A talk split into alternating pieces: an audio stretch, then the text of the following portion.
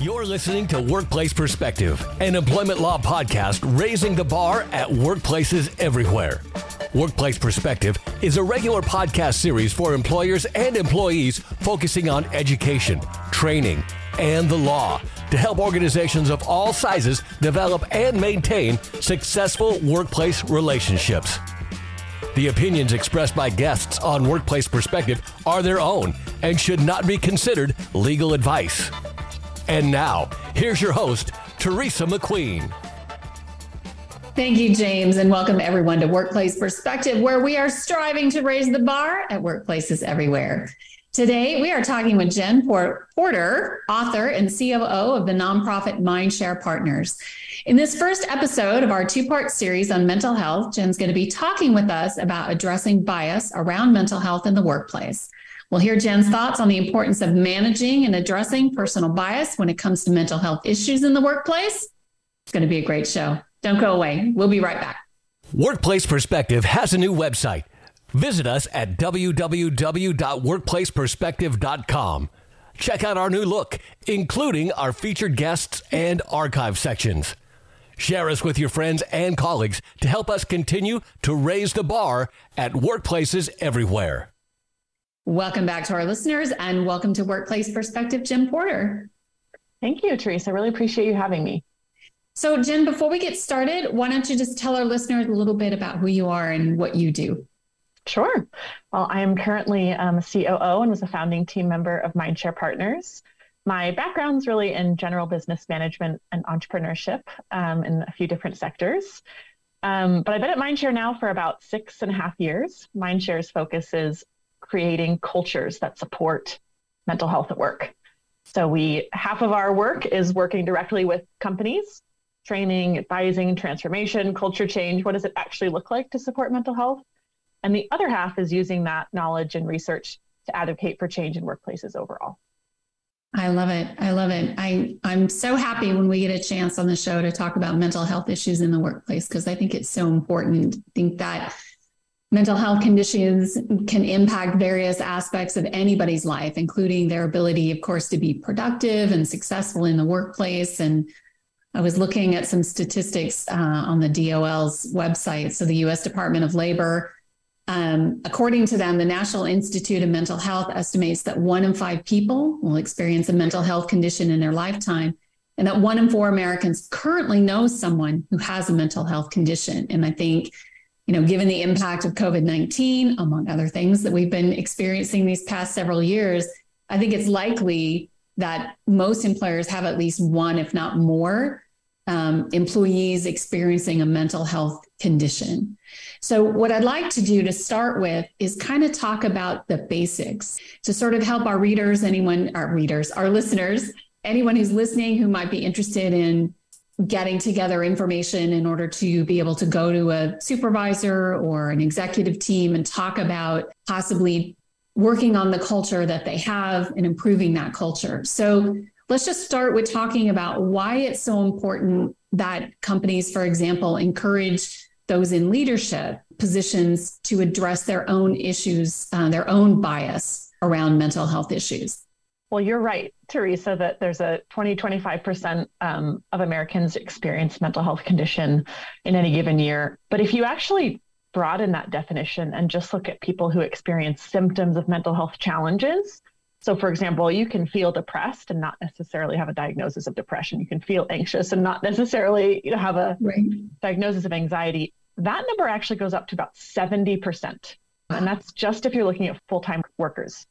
And so, what has historically been, I think, a conversation that feels a little bit more us them, like, oh, here's there's us that are running workplaces, or here us that are leaders or in HR, and there's like people out there that might have struggles with their mental health. And when we reframe it to just think about it as mental health challenges, it's just an us. It's truly everyone is going to have ups and downs and does have ups and downs on a daily, weekly, monthly, you know, basis. And so reframing it in that way it makes it more of a central priority than just, oh, are we going to decide to advocate for this sort of other group of people? But rather, this is just water that we're swimming in. This is pe- something that everyone experiences. And what tends to be different about mental health and say physical health, you know, so if 70% of people in our office had COVID, we would define this as a great tragedy and a great crisis. But on an everyday basis, you know, a good majority of people are experiencing these kinds of ups and downs. But with mental health, there's trust issues. There's a stigma. It's more than just you have it or you not. It's people are actively trying to hide it because they are worried about what other people will think about them, about professional repercussions.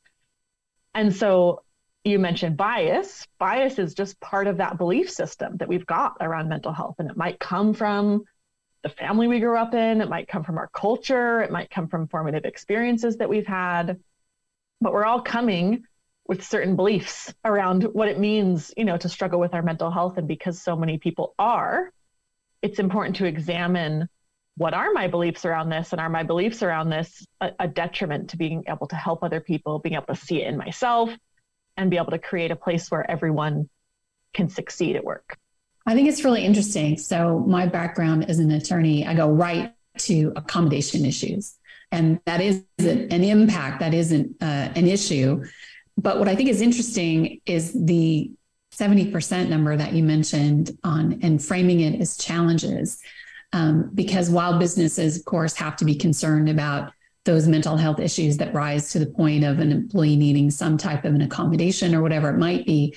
But I think it's interesting this idea that it's more about being empathetic and giving grace to those who just on an everyday basis are struggling with things that really are impacting their life, but not their ability to work or maybe or or maybe so in in more dire circumstances or more impactful circumstances. But i do think it's interesting to include in that this idea that you know it, it might be a temporary issue that you're going through. It might be something that you didn't expect to happen and you're dealing you know you're just dealing with it. Yeah and certainly including both is important. What we've seen is mental health has become part of more of the dialogue really since 2020, 2021 is that some employers are taking it that they're only going to use like wellness. They're only going to talk about, you know, they're going to use like the lightest, most gentle vocabulary to talk about it. And in a way, that's wonderful because it's very inviting. It's not hard to talk about wellness, but when companies stop there and they go, the only thing we're going to talk about is wellness. We don't want to. We don't want to go there when it comes to like conditions or you know more serious challenges you do end up alienating a whole chunk of people that might have a diagnosis or experiencing other types of challenge. But the good news is, is when you're looking at the actual skills that you want managers to have, they actually are quite similar. When you have a manager who's wants to support an employee who has a temporary down day versus a manager who needs to support an employee who has a long-term diagnosed condition, the managers aren't therapists, the managers aren't attorneys, their mm-hmm. skill set's the same. And so, in that sense, investing in managers having skills around having conversations where mental health might come up, knowing when and how to loop in, you know, HR should accommodations be needed, or if you're not sure, you know, whether accommodations should be needed. And as a manager, creating a team culture of safety and a team culture where mental health's acknowledged, talked about, and, and taken care of.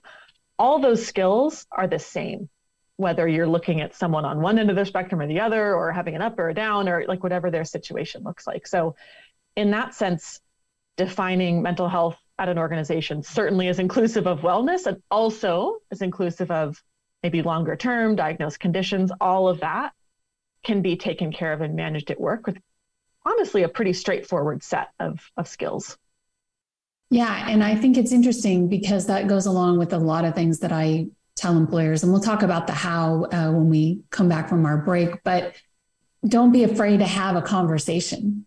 I think that's one of the biggest things. And it might stem from bias in a lot of circumstances. I think there's a lot that goes on um, that managers and leaders and people are dealing with behind the scenes as, as to why they view mental health in, in a particular perspective. And I do think their own biases are one of them. I do think business pressure is another. But the idea that you're holding back from having that conversation because you're afraid of what the employee is going to say because you don't want to end up with this nice little you know pile of poo like i'm great now what do i do what do i do with this you know but the idea that it, not being afraid to have that conversation comes from two things. And one is what you're talking about, which is getting over that bias. Like you can't open up a dialogue if you are not able to set that bias aside and say, okay, I may feel about it this way outside of the workplace, but when I come into the workplace, I'm a leader of people and I have a job to do and I need to address the issue that I'm seeing without and and the fear is the underlying condition. The fear is you're going to ask the question, what do you need and how can we provide it? And that employee's going to go, wow, let me tell you. right, exactly. That we hear that so often, especially from managers like there's just a lot of uncertainty and a lot of awkwardness honestly around like what do I say and what do I do and I think it's really interesting. One of our sort of clinical advisors at Mindshare Partners shared something. She said that to recognize that part of a job of a manager is to manage the success of a company. And it's also part of my job to take care of the people within that company. And actually, those two things support each other. There's kind of this view, I think, more traditionally, that if we're supporting mental health, that means we're not being productive or we're not able to drive towards business goals. And if we're driving towards our business goals and that's our one thing, then we're not able to support mental health. Like that, they're in sort of opposition with each other. But the reality is, and the research shows over and over, supporting mental health supports people. And when people are doing the jobs, the jobs are done better.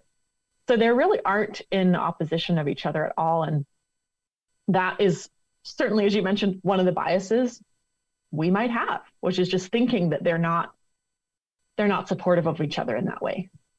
Yeah, that's really interesting. That's a great way to put it. It's a really great way to put it. Um, and I think that what feeds into that, and you tell me in your experience if you found this to be supported, I think that some people get into management positions I've been here so long, or I, you know, I want the title, I want the promotion, I want the money, I want the hours. And they get into those manager positions, but they never really, they're not managers. They've never been told how to be a manager or what being a manager means.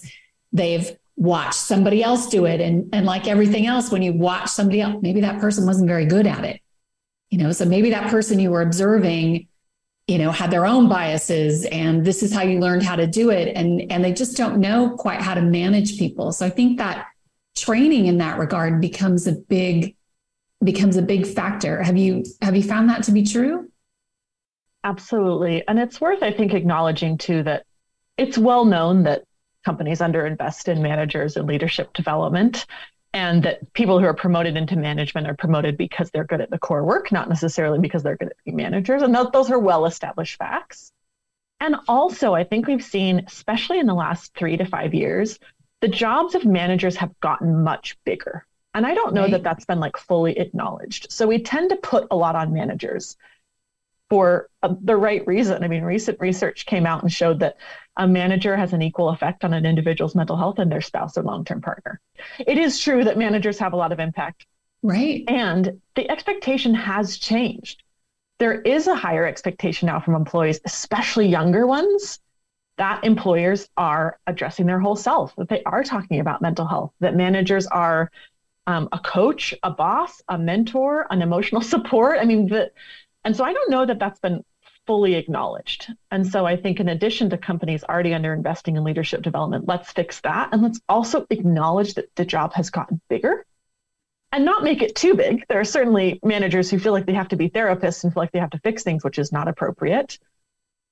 But we can't put people into positions where they're managing other people in the workplace and not address basic skills around having conversation, risk management, holding boundaries, you know, all of these things that are going to empower people to be successful and their managers to be successful in that role and therefore help people feel more productive, safe, engaged, you know, willing to stay, stay in the long term.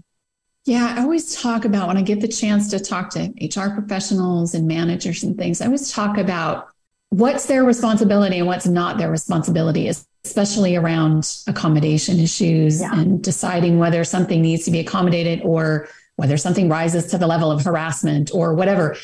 It's not their job to make those decisions exactly. in most companies. Um, it's to recognize the signs, to listen to what somebody's saying, and not necessarily be the person that has all the answers and all of that. But like you say, that coach, that okay, I see the problem. Let's address, you know, let's let's let's elevate it. Let's get somebody else in here who can address that for you. Let me get HR involved and get you the paperwork you need because you might have an issue and here are your rights. And they can tell you all about that. Not that they have to know all that information, right? I think that's super important to keep in mind as well. Because yeah. I'm with you, the job is enormous and the risks are enormous because, from a litigation perspective, anyway, most of the mistakes that are made are made, unfortunately, at a supervisor managerial level because nobody's told them this isn't your job. You, you know, this is you don't make you don't have to make these decisions, right? Right. And don't show your bias. Don't show your bias. That's right. That's right. well, and what we often see as well is, to your point, either managers just not knowing when to loop in HR or how to, or just handing it off completely, being like, I don't know what to do. Like, call this number, go for it.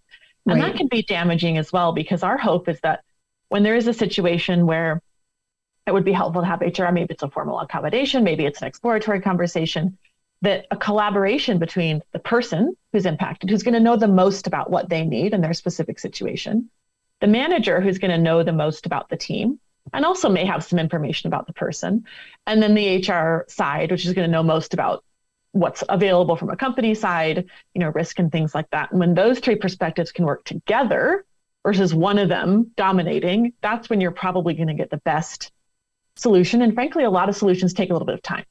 So working with that group and, and iterating over time is going to create the best solution. Yeah, the more brains, the better. That's right. All right. Well, we're going to take a quick break. And when we come back, more from Jen Porter on addressing bias around mental health. Stay with us. We'll be right back. Take a step toward bringing our country and community together. Start a meaningful conversation at lovehasnolabels.com slash one small step. A message from StoryCorps Love Has No Labels and the Ad Council.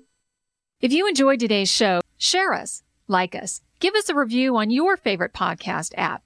It means a lot to us and it ensures more people tune in and raise the bar at workplaces everywhere. Welcome back, everyone. We are talking with Jen Porter of Mindshare Partners about the importance of addressing personal bias around mental health in the workplace. So let's get a little more practical. Let's talk about how best managers and leaders of people can sort of work together, as you say, to recognize, hopefully, and address their own personal bias, if any, that they may have around mental health issues. Because I think that's really important um, about how to do it and how to do it in a way that's going to be safe for the individual, safe for the, uh, both individuals involved. And then, of course, from my legal perspective, managing the risk from the company as well. So, how best can managers tackle this difficult issue when they have bias? Sure. Well, I think there's a few things to think about. One is even just acknowledging it is a good portion of the work. Uh, you mentioned early on how many people know someone with a mental health condition. And if you broaden that to people just impacted by mental health, so you know someone, you're related to someone, you've had a conversation about it. Uh, research from Deloitte would say that's 90% of people. And if you think about, I mean, even if I think about my family members, myself, you know, who've had experiences ranging the gamut, you know, anxiety and depression, and those are one experience. And if I go, oh, I had a friend who had anxiety and this is how it worked out. And then the next day, an employee talks to me about their anxiety, it's very easy to make assumptions that those are the same thing. And it's very easy to assume that depressed people are sad and people experiencing OCD have neat desks and it's very easy to both make assumptions based on our personal experiences on based on sort of caricatures that we've gleaned from the media. And when we do that, we're really limiting what we can actually understand from someone's their, their experience because in fact people experience anxiety, depression, OCD, you know, all kinds of grief, trauma, stress, like in, in very different ways, which also means that the support and the solutions to them is going to be in very different ways. So we're by nature biased creatures. We've evolved to be biased. We've evolved to make quick decisions and recognizing that's not bad, but just acknowledging it and acknowledging the impact it might have and taking some time to explore it is really an important first step. And then there's a piece too, I think, around recognizing what that actually means in practice. So if someone is struggling, if you think they might be struggling, you know, if you're curious to know how you can support, reframe the question from, okay, can this person do this thing? Or can this person take this assignment? Or now that I know this about this person, like, what should I be thinking about? Reframe to, how can this person be successful? And whether that's mental health, whether that's skill sets, whether that's other things, that framing versus a they can do it or they can't do it. Oh, because they have this experience, because they're feeling traumatized, because they have this experience of depression, they can or can't do this thing. It's, oh, they're human and this is coming with their set of experiences. And what would it look like for this person to be successful in this role? Because that's one of the big fears, right? That's one of the truly big fears is if I come out and say this, somebody's going to make an assumption. You know, if I say I'm going through something, but I know it's I know it's temporary or I think it's going to be temporary, but I got a handle on it. But that assumption, that's that's the true fear. And then, you know, the just that added stress of recognition and what that does to the condition, whatever it is you're handling, right? It's like a snowball. It just starts rolling down the hill and getting bigger and bigger as you go. And but I do think that's one of the one of the biggest fears is, you know, I'm going to be either, well, it's all kinds of fears, right? Because it happens, ostracized, kept out of jobs, um, more people knowing than should know, um, those sorts of things. Yeah. And when we've spoken with professionals, particularly experiencing mental health conditions at work, what they've said is the burden of trying to cover it up, to your point, because of the fear, is actually worse than the condition itself.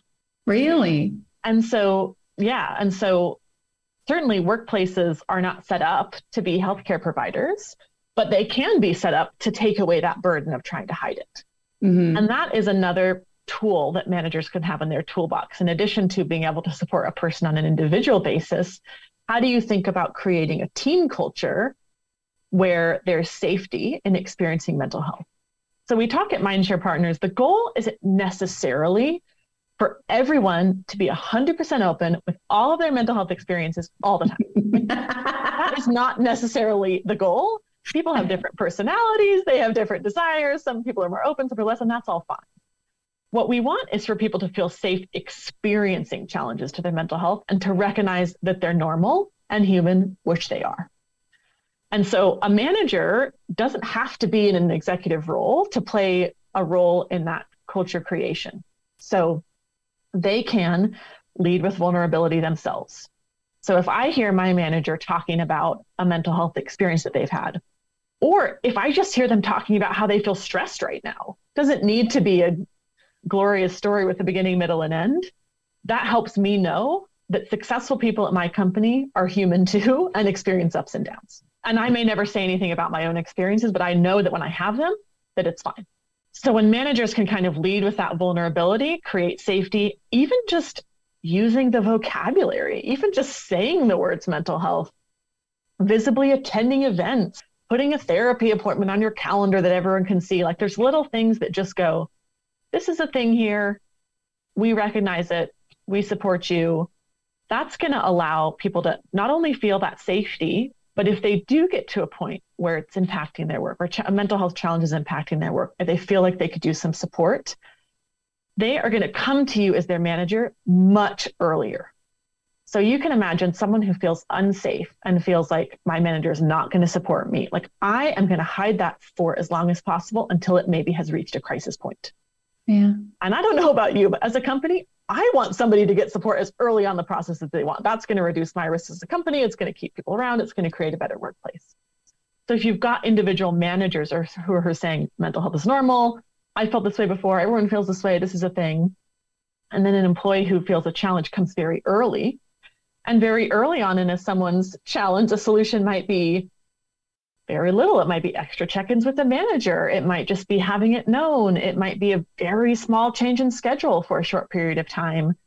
And if you're waiting, you know, until things are really to a more of a crisis level, it might be a leave of absence. It might be much more costly things, you know, to a company than things that had been addressed earlier. So again, managers being able to both create a culture through of safety by sharing stories, by modeling that behavior, they're also allowing employees to get support earlier, which is certainly better for the employee and, and better for the company. Yeah, I just want to emphasize that because I find that I, I love that. So you're saying basically that openness about mental health in the workplace is actually risk management on the issue.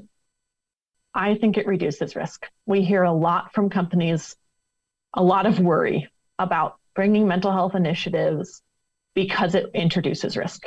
And actually, it's our strong belief that companies are already facing risk. Yeah. And companies who are not talking about mental health are facing much more risk than companies who are, because employers are waiting longer, the crises are bigger. Um, you have them, you have 70% of your employees not getting support for challenges that they're experiencing versus right. companies that are talking about it are enabling that support much earlier. And I think it's interesting, you know, if you think about the number of times, you know, so I encourage that conversation. You never want to talk about the underlying condition because that's none of your business, um, even if the employee shares it. But the idea that what do you need and how can we provide it? How many times do you have to ask that question before the employee raises their hand? It happens. Yeah, I've had clients that have had that. Like we've asked it, and like you have to ask it every time, especially when you're addressing a performance issue. So it's already going over the cliff, and you're having the performance issues. You put them on a plan. You're having these continuing meetings. You have to ask it every time. You'd be surprised about the second or the third meeting. I know people go, "Oh yeah, they went out and got a doctor's note." Well, yeah, but think about the idea that that's possibly because they've realized I'm not hiding this as well as I thought I was. I'm made aware of, of it now, and I'm I'm still not able to to get on top of it. I need something else. I need a little bit more. It may take more than one conversation right. to get there. That's right. And the advice that we give managers is the phrase be curious about the impact, not the cause, which is that, to your point earlier, people are afraid to talk about it. They feel awkward about it and they don't want to cross a line and it feels like there's regulations about it and right. you don't need to understand all the points of the ADA to understand that you can always ask questions about what's happening at work. Hey, I've noticed that you haven't been engaged as much in meetings recently. Hey, I've noticed XYZ. Just wanted to check in. Tell me about what's happening. And a person can certainly decide to tell you whatever they want, you know, about what's going on with them about their health, but you don't need to, you don't get to, and you shouldn't ask about, you know, a person's health history, but you can still ask about what's happening at work, impact at work, how you can support at work. And that's how managers can be a manager without being a therapist and can support mental health without violating regulations or crossing a line kind of in those ways. Right. I love it. I love it. And I'm excited because we get to continue our conversation. But for right now, that's our show for today. I want to thank you so much, Jen, for joining us and sharing your thoughts with our listeners and your expertise on this really important issue. Well, thank you so much, Teresa. Thanks for having me. You can learn more about Jen by visiting mindsharepartners.org. That's M I N D S H A R E P A R T N E R S dot O R G. You can also connect with Jen via our website at workplaceperspective.com. I want to also thank our listeners, my radio angels, James and the Knave at Night, and Workplace Perspectives team extraordinaire, our engineer and producer, Paul Roberts, our associate producer, Melissa DeLacy, with music provided by the very talented Stephen Versaloni. Thank y'all for joining us on Workplace Perspective, and until next time, keep raising the bar.